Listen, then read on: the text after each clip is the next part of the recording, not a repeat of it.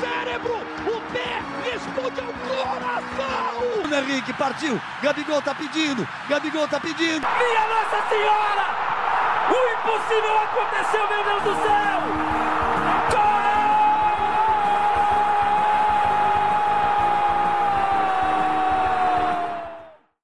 E aí, galera, sejam muito bem-vindos a mais um podcast do Nos Acréscimos.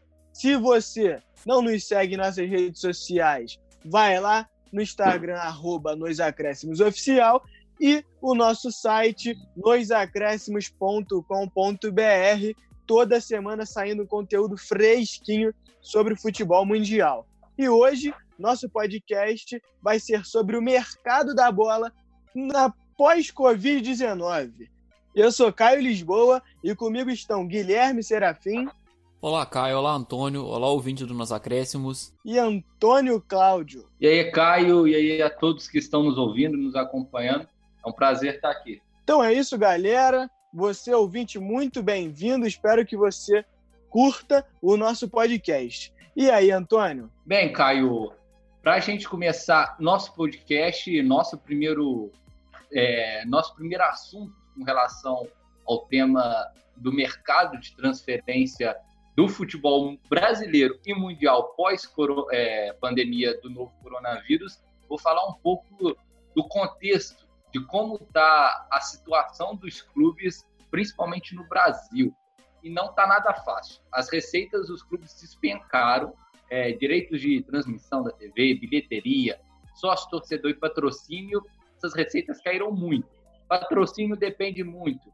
É, alguns clubes que têm patrocínio, por exemplo, relacionado a empresas do comércio, estão passando dificuldades, porque o comércio fechou e aí essas empresas não estão arrecadando o suficiente que elas possam é, continuar pagando o valor que elas pagavam anteriormente. Mas é, nos grandes clubes brasileiros, alguns patrocínios, a maioria, eu diria, está reservado, mas de resto está realmente muito difícil. E a pandemia do Covid-19, especialistas estimam que a queda no arrecadamento pode ser de até 25% menor do que o ano passado inteiro, ou seja, os clubes podem acabar aí nesse ano de 2020 tendo uma arrecadação 25% menor do que a arrecadação do ano passado, ou seja, os times que já estavam em dificuldade é, pós 2019 vão ficar em mais, em mais dificuldade ainda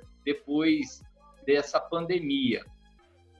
Isso porque os maiores clubes do Brasil têm como principais receitas os direitos de transmissão e vendas de jogadores. E é claro, com tudo parado, o dinheiro não chega.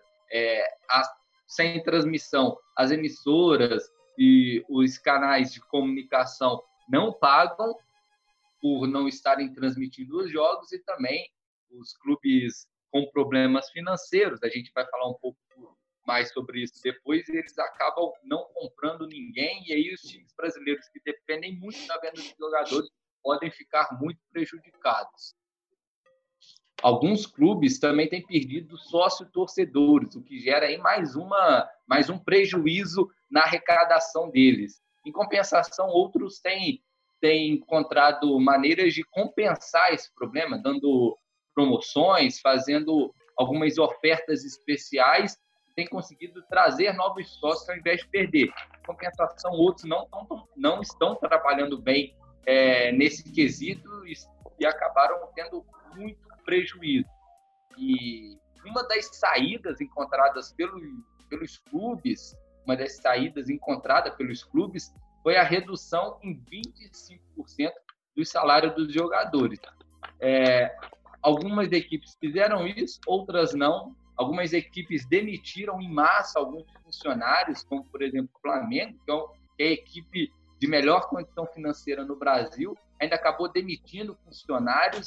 É uma situação realmente preocupante e que abrange aí toda uma questão social, né? É uma questão da sociedade inteira. Você colocar na rua é, jogadores de times pequenos, funcionários, é realmente algo preocupante.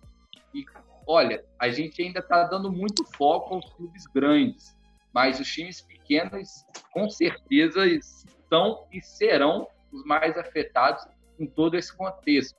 No Brasil, 120 clubes disputam as séries A, B, C e D, enquanto outros 530 só têm os estaduais para jogar, ou seja, eles só têm três meses de calendário e ficam o resto do ano parados. E com a pandemia, eles podem ter sua única competição cancelada, já que algumas autoridades, alguns dirigentes é, estipulam aí que, o, que os campeonatos estaduais sejam cancelados, dados como terminados, e aí se recomeça a temporada direto do Campeonato Brasileiro. Essas equipes aí que não têm divisão no Campeonato Brasileiro e só tem um estadual para jogar, vão ficar ainda mais no prejuízo. É... Isso sem falar que muitos desses clubes já dispensaram seus jogadores, comissões técnicas e funcionários. E aí, mais um problema, como eu havia dito, o Flamengo demitiu esses clubes realmente pequenos, que têm pouquíssimos jogos para fazer durante o ano inteiro, quando eles não têm competição, eles não têm funcionário, não têm jogador, não têm comissão técnica, e foi isso que aconteceu. Semanas após a paralisação, já houve rescisões de contrato e muita gente foi colocada, é, foi passou a ficar desempregada de, a partir do início da quarentena. Em abril, a CBF deu uma ajuda às equipes da Série B, C e D do brasileiro, antecipando receita dando uma espécie de auxílio emergencial. Ajudou alguns clubes e algumas federações estaduais, como a de Pernambuco, por exemplo, também fizeram repasses para seus times locais.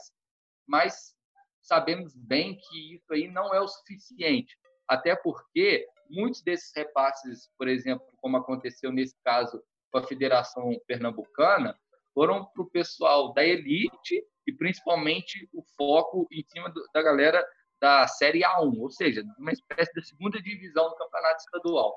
Porém, a gente sabe que tem outros clubes na terceira, em divisões inferiores, semi-amadores, que vivem entrando aí nesse hall de profissionais ou não, e também não são contemplados por esses tipos, por, por essas ajudas feitas tanto pela CBF quanto pelas federações estaduais. A CBF diz que não possui fluxo de caixa para dar mais ajuda. Só que aí a gente tem um contraponto, né? A CBF no ano passado ela arrecadou 957 milhões de reais durante todo o ano, inclusive mais do que o Flamengo, foi o clube que mais arrecadou. Ah, é claro que aí para a gente saber se a CBF tem caixa ou não, precisaria fazer aí uma conta com todas as despesas de, da, da entidade. Mas, segundo o pessoal da CBF, eles não podem mais ajudar. É, amigos, a situação tá muito feia. Tá horrível. É, completando aí o que você disse, Antônio, é, a situação que exemplifica bem o que você falou é dos clubes pequenos do Rio de Janeiro. Os dois clubes pequenos que recebem auxílio da CBF, que receberam, já estão em uma situação pior ainda, que é o Volta Redonda e a Portuguesa, o, respectivamente disputam a série C e D do Brasileirão, e eles que receberam auxílio se encontram em uma situação de dever jogador, dever comissão técnica. Tem times, como é exemplo, se eu não me engano, do Bangu, que já está devendo abril e maio, e a gente entra em junho com eles devendo dois meses. Então, a situação só piora. É, tem times aqui que dependem de arrecadação de mercado, como é o caso do Madureira, que aluga espaços na cidade. Apenas um espaço que eles têm está aberto, então a despesa caiu aí no mínimo para 30%, a, o lucro caiu aí no mínimo para 30% dos 100 que eles recebiam. Então acho que a situação está verdadeiramente muito complicada. É, Caio, a situação não tá muito fácil não, mas assim, não tem, tem alguns times que não estão ligando muito para isso não, então se movimentando bastante no mercado. É, em relação aos clubes pequenos, né, daqui a pouco eu vou voltar para falar um pouco sobre, sobre uma esperança que, que o Volta Redonda tem, mas aí a gente, a gente segue, daqui a pouco eu retorno. É, começando a falar dos clubes que se movimentaram, né, estão se movimentando nessa janela, né, é, alguns não por, por porque querem, mas por necessidade mesmo, porque um jogador sai ou outro. É, Começando por, pelo Corinthians, é, o, o, Wagner Love né, deixou o, o, time do Corinthians, rescindiu o contrato. É, provavelmente vai fechar o contrato com o CSK, ainda não tem nada confirmado, mas todo mundo acredita que, que isso aconteça, né? Já, já tem uma, uma negociação avançada, mas não tem nada confirmado ainda. É, e além do, além do Wagner Love, quem outro que saiu também foi o Ralph. O Ralph fechou com o Havaí, vai disputar a Série B agora em 2020, né? Quando o futebol voltar. É, em relação ao substituto do, do Wagner Love, o Corinthians já está de olho no Jô, que não joga desde dezembro do ano passado, mas que é, pode pintar no, no, no, no, timão aí. Mas o, o diretor de futebol, né, o, o Duílio Monteiro, deixou bem claro que não vai contratar o Jô, não vai fechar o contrato sem que o salário de todo mundo esteja pago sem pagar é, tudo que, que o clube está devendo em relação aos jogadores, aos funcionários e etc. Que são o elenco está com, com folha salarial atrasada dos últimos três meses, mas o Duílio deixou bem claro que não vai, vai negociar o contrato com, com o Jô antes de efetuar o pagamento desses, desses salários atrasados. Né? Existe esse interesse, ele já, deixa, ele já deixou isso claro, mas tem esse, esse esse impacto aí né, na, na, folha salarial, então eles não querem se comprometer contratando um jogador antes de, de acertar com, com o elenco que, que já está no time, né, né, com, com o elenco atual do Corinthians.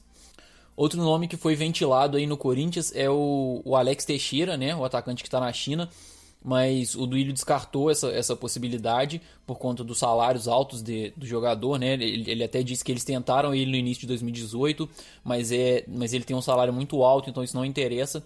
Ele, ele deixou, ele até falou né, que, que seria uma coisa boa para várias, várias equipes caso acontecesse, dos jogadores não poderem voltar para a China, não voltar ao campeonato lá e os clubes terem que pagar o, o, o, salário desses jogadores e eles poderem atuar por outras equipes. Aí ele falou que tem interesse no Alex Teixeira e acredito que vários clubes do Brasil teriam interesse em vários outros jogadores, mas o que, o que parece não vai acontecer, mas ele deixou, ele descartou essa possibilidade do Alex Teixeira, a não ser que ele venha de graça, né? Para que os chineses paguem o salário dele. Aí isso aí todo mundo iria gostar, né?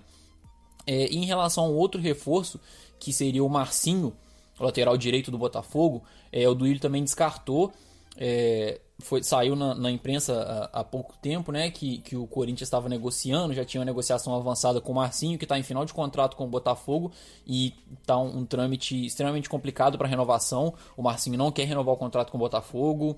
É, os representantes dele não acham que, que seria interessante, estão fazendo umas pedidas um pouco altas para a realidade financeira do clube atualmente. Então é, é muito provável que ele saia mesmo. E aí foi veiculado né, uma possibilidade de, de, de um interesse do Corinthians é, sobre o Marcinho, mas o Duílio também deixou claro que, que, que não, tem essa, não tem esse interesse. No fim do ano passado eles consultaram o, o Botafogo, né, o Corinthians consultou o Botafogo para ver qual era a situação do Marcinho, mas hoje não existe nada e o, o Duílio já deixou bem claro isso. Pegando o gancho aí na, no assunto do Botafogo, né, nas transferências, aí a gente vai passar para a parte do, do Rio de Janeiro agora que assim, a maior contratação que chegou realmente foi o Fred. O Fred deixou o Cruzeiro e volta pro, pro Fluminense, ídolo no Fluminense. É, e aí fez uma campanha fantástica na, na, sua apresentação. Ele pedalou de Belo Horizonte até, até as Laranjeiras, fez uma campanha solidária arrecadando alimentos para famílias necessitadas, né? Então aí é, é um ídolo, se mostra um ídolo, é uma coisa fantástica o que ele fez para poder voltar para o Fluminense. Né? E aí vamos ver qual vai ser a sequência daí para frente. Falando agora do Botafogo, o Carly foi, foi dispensado pela diretoria. O Carly tinha um dos salários mais altos do elenco, mais alto até do que o do, do próprio Honda, né? Que chegou há pouco.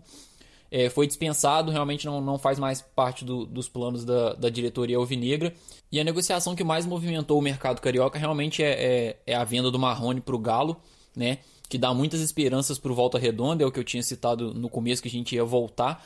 É, o Volta Redonda tem uma parte da, da né, dos direitos econômicos, tinha 20% dos direitos econômicos do Marrone e após a negociação com o Galo ficou com 6%. Então eles vão receber algo em torno de 3,6 milhões de reais, que seria uma verdadeira salvação para os cofres né, do, do Volta Redonda no momento, que é um, um, um clube pequeno.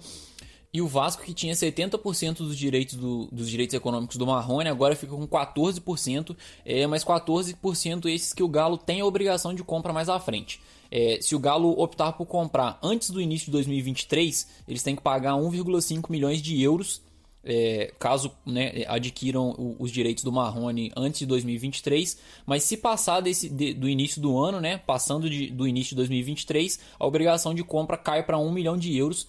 É, então a negociação girou em torno de, de 20 milhões de reais agora. É, quando ele completar 30 partidas pelo Galo, o Galo tem que pagar mais 1 milhão de reais para fechar, né? Vamos fechar mais ou menos em, em 21 milhões aproximadamente é, essa negociação do Marrone que foi o que, o que movimentou o, o, o vai e vem, vamos dizer assim, né, do futebol carioca no, nos últimos dias. E esse negócio só foi possível por conta do, do Rubens Menin, que é um empresário que detém parte da MRV, né, a patrocinadora do, do Galo. É, e ele vai ser o responsável por pagar os 20 milhões em valor integral é, para poder levar o, o, o Marrone para o Atlético, né? Que a, a, o Atlético acabou comprando 80% dos direitos econômicos do, do jogador. E o Atlético, que é assim, um dos que mais se movimentou na, na, na janela de transferências no Brasil assim como o seu xará Atlético Paranaense, vou falar um pouco, um pouco mais disso mais à frente. E após toda aquela novela que a gente acompanhou para a contratação do São Paulo, o Galo promete se movimentar ainda mais na janela. É, com certeza tem o dedo do, do treinador, né, que todo mundo sabe que por onde passou sempre gastou muito para gastou muito dinheiro na montagem de um elenco competitivo, caso ele não já não tivesse isso na equipe, né? E agora com certeza não, não vai ser diferente. Além do Marrone, é, o Galo já fechou a contratação do Léo Senna, que é um volante de 24 anos que estava no Goiás, do Alan Franco, que é outro volante, esse tem 21 anos e atuava no Independente Del Valle, e do zagueiro Bueno, de 24 anos, o brasileiro que atuava no, no Kashima Antlers. Um outro nome que pode pintar no Galo ainda é o Duqueno, né? É, atacante que jogou no Palmeiras, fez muito sucesso aqui, aqui no Brasil atuando pelo, pelo Verdão e que pertence ao Pirâmides do Egito e estava emprestado no Al Jazeera. É, de acordo com algumas informações do, do GE, né, do Globo Esporte, atualizadas há pouco tempo, é, apenas detalhes contratuais mesmo e a troca de documentos que está que, que tá faltando para poder concretizar o, o, o, negócio e o Keno virar um, se tornar mais um jogador do Galo, né? É, mais um jogador do, do Galo que se movimenta muito nessa, nesse, nessa janela de transferências. Aí seria aí o quinto reforço do Galo nessa janela de transferências, né? E todos reforços assim que de, de jogadores que chegam para para encorpar esse elenco mesmo, né, pro, pro São Paulo conseguir fazer com que o Galo é, brigue por algum título, né, por vaga na Libertadores, Copa do Brasil, alguma coisa do tipo. Falando agora do outro Atlético, né, o Atlético Paranaense, que desde março já contratou sete jogadores, é o que mais se movimentou até aqui no Brasil, né, em relação às negociações. É, o Felipe Aguiar, que é um zagueiro de 27 anos que estava no Santos, chegou. O Walter, né, o, o grande Walter, o Valtinho, que já teve uma boa passagem pelo Furacão e, e, e, não jogava desde 2018 por conta do doping, assinou um contrato de três meses e ele vai passar por uma avaliação para ver se ele tem condição de atuar ou não, mas é mais um que para compor o elenco, né? Mais um nome é o Giovanni, o atacante que estava no Galo, rescindiu em janeiro desse ano, estava livre no mercado e chegou de graça para o Atlético Paranaense. Mas também teve gente saindo, né? O Robson Bambu, que é um zagueiro extremamente promissor, foi para o Nice da França por 8 milhões de euros algo que gira em torno de 47 milhões de reais na cotação atual. É, e o Furacão já correu para fazer reposição dessa saída, né? Com outro jogador extremamente promissor, que é o zagueiro Edu, que estava no, no Cruzeiro, zagueiro de 19 anos. É, além do Edu, o meia José Aldo, de 21 anos, ele pertence ao Guarani de Palhoça, mas estava emprestado no Internacional. O Inter é, não decidiu não, não exercer a opção de compra, então é mais um que chega para o Atlético Paranaense. O volante colombiano Jaime Alvarado, de 20 anos, é, os direitos dele são ligados ao Watford da Inglaterra e é mais um que também chegou. É, um outro nome de, de extremo potencial aí é o Daniel Martins, uma joia do Novo Horizontino, tem apenas 17 anos, ele foi artilheiro do, do Paulista Sub-17 do ano passado.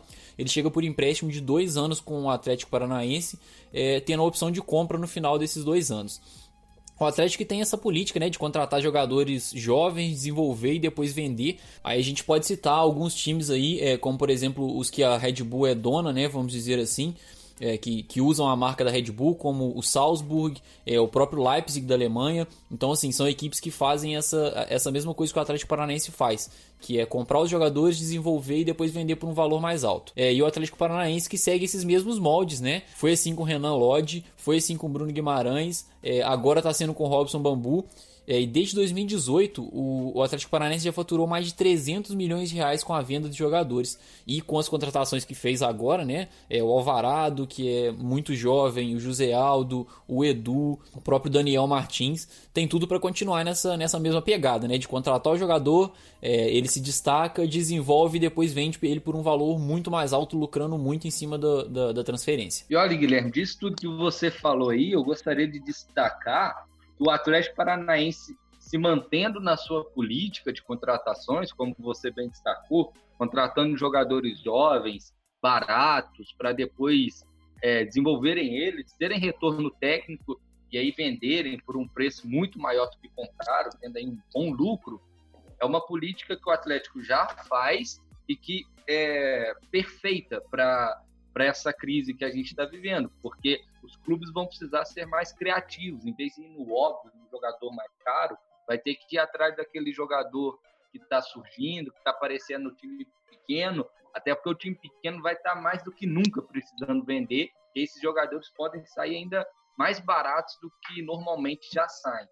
E aí os clubes também vão, os outros clubes vão ter que passar a ter um pouco mais essa filosofia Atlético Paranaense. O Atlético eu vejo aí fazendo muito bem, não fez nenhuma loucura, não gastou mais do que pode, é um clube extremamente organizado e se saiu muito bem aí. Vamos ver, claro, como é que essas contratações vão se destacar, e vão se destacar para o bem ou para o mal. Mas, a princípio, é uma jogada que o Atlético já está acostumado a fazer e que, se os jogadores forem realmente bons, tem tudo para dar certo.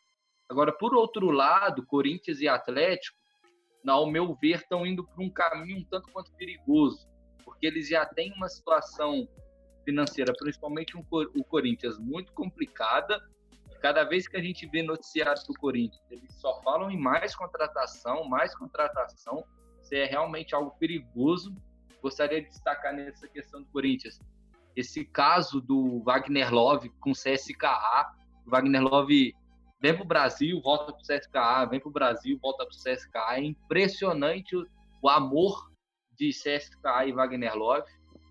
E o, Atlético, e o Atlético Mineiro é uma equipe que, com a construção do seu estádio, tem tudo para decolar, tem tudo para ter altas rendas, um estádio que não, diferente do diferentemente do Corinthians com a sua arena, não vai ficar nos custos do Atlético, é muito parecido com os moldes do Allianz Parque com o Palmeiras, mas já a contratação do Sampaoli me surpreendeu pelo salário. O Sampaoli, em meio a essa crise, está recebendo salário milionário em dia e os jogadores estão com salário atrasado. Isso para o ambiente do clube faz muito mal. É muito difícil você blindar o elenco desse tipo de problema, ainda mais quando você tem um treinador envolvido e o treinador sendo a grande estrela da equipe então, o Atlético, com todas essas contratações, especulações, é, tendo um estádio sendo construído e ainda com um técnico com salário milionário e não conseguindo pagar seus jogadores, só se fala em contratação, tudo para agradar o Jorge Sampaoli, porque ele queria um clube, um time que brigasse pelo título, e é isso que o Atlético está tentando fazer eu acho que assim, é muito perigoso e se o Atlético, em todas as contratações, não ganhar o título importante, e principalmente a Copa do Brasil, que é o que dá, que é o, o mais real para o elenco do Atlético, é ganhar um campeonato de mata-mata, e a Copa do Brasil é o que paga melhor. Eu vejo aí o Atlético também com sérios problemas para os próximos anos com relação a finanças. Nesse caso aí, Antônio, eu acredito que a situação do Corinthians nem seja tão ruim assim, porque o Duílio já deixou claro que não vai fazer nenhuma loucura, não vai contratar jogador antes de, antes de pagar o salário do, dos jogadores, né, do elenco atual, que, que já está vencido, já tem três meses atrasado. Para mim, a situação mais complicada é de longe a do Galo. É, Óbvio que algumas contratações é, foram viabilizadas por empresários, investidores, como foi o caso do Marrone, mas uma hora essa, é, essa conta vai chegar. Então, assim, a situação financeira do Galo já era ruim. Em 2019, o Atlético fechou o ano com 321 milhões em, de, em dívida de curto prazo.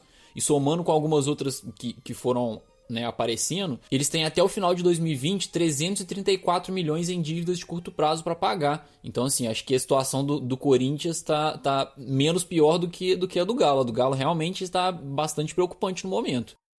eu, eu acho uma estratégia muito perigosa do Atlético, porque ele está construindo seu estádio. Se ele espera um pouquinho, um, uns anos aí de sem grandes ambições, sem grandes títulos, se mantendo na Série A, o Atlético tem totais condições de se manter tranquilamente na Série A, hora ou outra beliscar uma vaga em Libertadores, tentar um campeonato mata-mata, fica um tempo é, nessa ambição para no futuro, com um estádio forte e um estádio pronto, poder deslanchar suas finanças. É, não precisa sair correndo atrás de títulos e de conquistas agora, porque um estádio, o Atlético tem tudo para que o melhor é, esteja por vir. Mas eu acho ainda um tiro muito no pé tá fazendo todas essas, essas movimentações nesse atual momento. É, e pegando esse gancho aí de transferências, até para a gente seguir para a finalização do nosso podcast, acho que a gente tem que comentar como ficará o futuro cenário, o cenário pós-Covid, quando as coisas se normalizarem. É, hoje em dia, a gente está vendo tudo na base da especulação, na base do rumor, sobre como ficará o cenário. Uma coisa que já é certa, que já é realidade, é que o preço dos jogadores vai diminuir. Os clubes não têm tanto caixa, isso desvaloriza os jogadores. O que na verdade não é um problema total, porque vai desvalorizar o Cristiano Ronaldo, mas os menores vão desvalorizar também. Então continuarão todo mundo é, a distância que existia há dois meses atrás vai continuar existindo, mas com um preço muito menor. Então acredito que tudo que era normal para gente era normal ver um Neymar sair por 200 milhões de euros, 150 milhões de euros. Isso tudo nesse cenário pós-pandemia vai ser cifras absurdas. Então, a gente hoje, nesse cenário de incerteza, com certeza vai cair preço de jogador. A gente talvez vai observar uma movimentação muito grande de atletas e acho que tem bastante coisa para a gente observar pela frente aí. O que, que vocês acham? Realmente, Caio, é, com relação ao preço dos jogadores, vai despencar. E aí a, você falou do Neymar, mas inclusive para mim o que era mais absurdo era, por exemplo, o Barcelona pagar mais de 100 milhões por Dembélé, por Coutinho, que são grandes jogadores, mas que há pouco tempo atrás se falava em 100 milhões para Cristiano Ronaldo, para o Messi. E aí, quando esses caras passam a valer mais de 100, milhão, 100 milhões, caras como, por exemplo, o Neymar, que são melhor que, que é melhor do que eles, né? Acaba valendo 222 milhões. Isso é realmente muito absurdo e com certeza esses preços vão cair.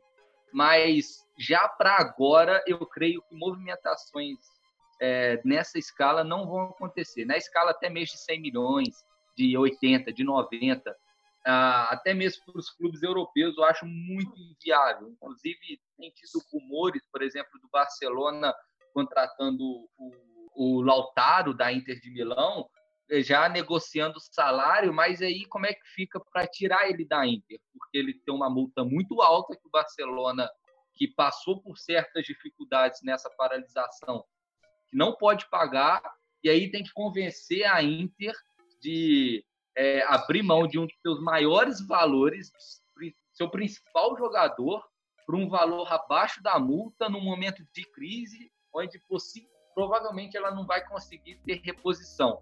Então, a tendência dos clubes grandes que têm capacidade de segurar jogador é que mantém o elenco que tem. Ao mesmo tempo que não venda, também não contrate. Já os brasileiros, que normalmente, normalmente não, são, na, são é, exportadores né, de grandes jogadores aí para a Europa, vão ter que se contentar com valores muito abaixo do que estão acostumados a vender. Igual o Flamengo aí tem falado de vender o Gerson, aceitar vender o Gerson por 35 milhões de euros apenas, já é um valor alto em condições normais, porque o Gerson é um jogador que já foi para a Europa, não deu muito certo. 35 milhões se paga pelo Vinícius Júnior, até se pagou pelo Paquetá, que está na faixa de idade ali do, do Gerson, mas o Paquetá era um jogador, como eu disse, ele ainda não tinha saído ele estava despontando ainda no Brasil, então ainda era uma promessa, era mais promessa do que o Gerson, o Gerson é mais realidade. é, e uma realidade que na Europa não deu tão certo. Assim.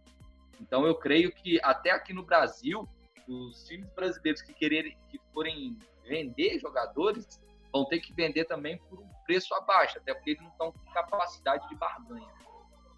Eu acho que uma, um bom exemplo de que já era uma realidade há pouco tempo e hoje com certeza outros times vão adotar é exemplo de Real Madrid e Barcelona que estavam pensando em, pensando em vender o direito do nome dos seus estádios. O Camp Nou é, ia ter nome de uma marca e o Barcelona já vinha pensando isso. O Real Madrid, com a reforma do Bernabeu, também já estava planejando isso. O Barcelona, inclusive, quando começou a crise, logo que estourou a, o Covid, falou que esse ano venderia por um contrato de apenas um ano e o dinheiro seria revertido para instituições, mas essa ideia de vender direito de nome de estádio já é antiga. Tanto o Real Madrid quanto o Barcelona já se mostravam abertos a essa possibilidade para entrar caixa extra. Realmente o name rights é uma ótima opção de arrecadação de dinheiro nesse momento, né? Isso sem sombra de dúvida, ainda mais é por conta do, do dessa questão de, de não conseguir vender os jogadores no valor que antes o mercado estava vendendo e, e, etc. Acho que é até mais para as equipes grandes como Real Madrid e Barcelona, que por conta da visibilidade é, teriam a oportunidade de negociar um contrato com um valor extremamente é, é, elevado em relação a, aos direitos de nome. É, sobre as cifras absurdas né, que a gente falou sobre das transferências, vamos fazer uma comparação rápida aqui. Óbvio que a gente tem que fazer a correção monetária ao longo dos anos, etc. Mas a gente pegar a transferência do Maguire para o Manchester United, ele custou 87 milhões de, de euros euros ao cofre dos Reds, enquanto o Cristiano Ronaldo foi vendido por 94 milhões de euros pro, pro Real Madrid. Então, assim, é, é uma diferença muito pequena. Óbvio que, que com a correção para os tempos atuais, esse valor do Cristiano não seria o mesmo, mas assim, olha o que o Maguire ganhou no, no, no Manchester United e olha o que o Cristiano Ronaldo ganhou no, no Real Madrid. Então, assim, é, as cifras realmente atingiram um ponto que não deveriam e agora talvez a gente tenha esse, esse retorno, né? As coisas vão voltar à normalidade, vamos dizer assim. É, se a gente for parar para ver, analisar com as últimas transferências dos mercados anteriores, das janelas anteriores, o Cristiano por 94 foi muito barato, né? Ganhar o que ganhou, fazer o que fez pelo Real Madrid, só que assim, a gente tem que corrigir a inflação, né? O 94, 94 milhões de euros de 2009, hoje em dia, valem muito mais. A gente não precisa ir longe. Já. Quatro anos atrás, quando o Pogba foi para o Manchester United, era o auge da carreira dele, era o melhor meio-campo da Europa, e ele foi por, por volta de 100 milhões de euros. O craque do craque. Foi ele que quebrou o recorde do Bale de maior contratação. Foi o primeiro a estourar esses 100 milhões. 122, e, e, Isso há quatro anos atrás. Hoje a gente vê jogador, como o Antônio falou, a gente vê jogadores que jogam futebol abaixo de ser considerado um craque, sendo normalizado esse preço de 100 milhões de euros. E aí, agora a tendência disso cair, né? A, a gente não sabia, a, a tendência era de que o mercado continuasse inflacionando, inflacionando, inflacionando até entrar em colapso, mas acabou que o colapso veio não pela inflação, né? Veio por uma questão de saúde e aí essa bolha agora que estava se criando vai diminuir, e aí o mercado vai até ganhar um fôlego, né? E equipes, por exemplo, como o próprio Real Madrid, Barcelona, que são equipes tradicionais e que muitas vezes têm a preocupação de como que vai concorrer, por exemplo, com Paris Saint-Germain, Manchester City, esses novos ricos que têm cheques em branco, porque o dinheiro vem de é, países, vem de estados e tudo mais, havia essa preocupação com esses clubes mais, desses clubes mais tradicionais com relação a como competir com esses novos ricos, e agora parece que essa preocupação, pelo menos por um tempo, não vai ficar aí tão no ar, né? Porque um mercado voltando, entre aspas, aí, ao normal, é, a competição entre eles passa a ser mais igualitária. Não que não fosse, né? É, não é igualitária com relação aos times pequenos. Eu acho que, completando isso tudo que vocês falaram, é, na questão de Paris Saint-Germain, Real Madrid, enfim, acho que talvez a gente possa ver ainda uma certa desvantagem, porque os sheiks de Dubai que enviam dinheiro para esses grandes clubes vão continuar tendo dinheiro a rodo. É, Dubai e outras cidades ali perto não sofreram tanto, porque o governo fechou tudo, fez lockdown, então o dinheiro continuou girando, cifras bilionárias. Então acho que esse assunto de mercado da bola, inflação de jogadores, vai dar o que falar. Então, queridos ouvintes, assim a gente fecha o nosso podcast. Podcast esse que, junto com vários outros, está disponível no Spotify. Só pesquisar nos acréscimos que você encontra a nossa variedade de podcasts. Não esqueça também de nos seguir no Instagram, nos acréscimos oficial e dar aquela conferida no nosso site com muita matéria de qualidade. Nosso time, modéstia à parte, nosso time é top demais. Então vai lá, nosacréscimos.com.br. Com isso, a gente fica por aqui. Abraço, Guilherme. Abraço, Caio. Abraço, Antônio. Abraço, querido ouvinte. Até a próxima. Abraço, Antônio Cláudio.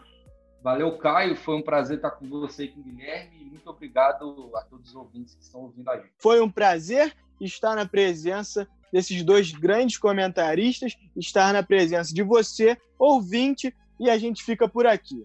Grande abraço e valeu!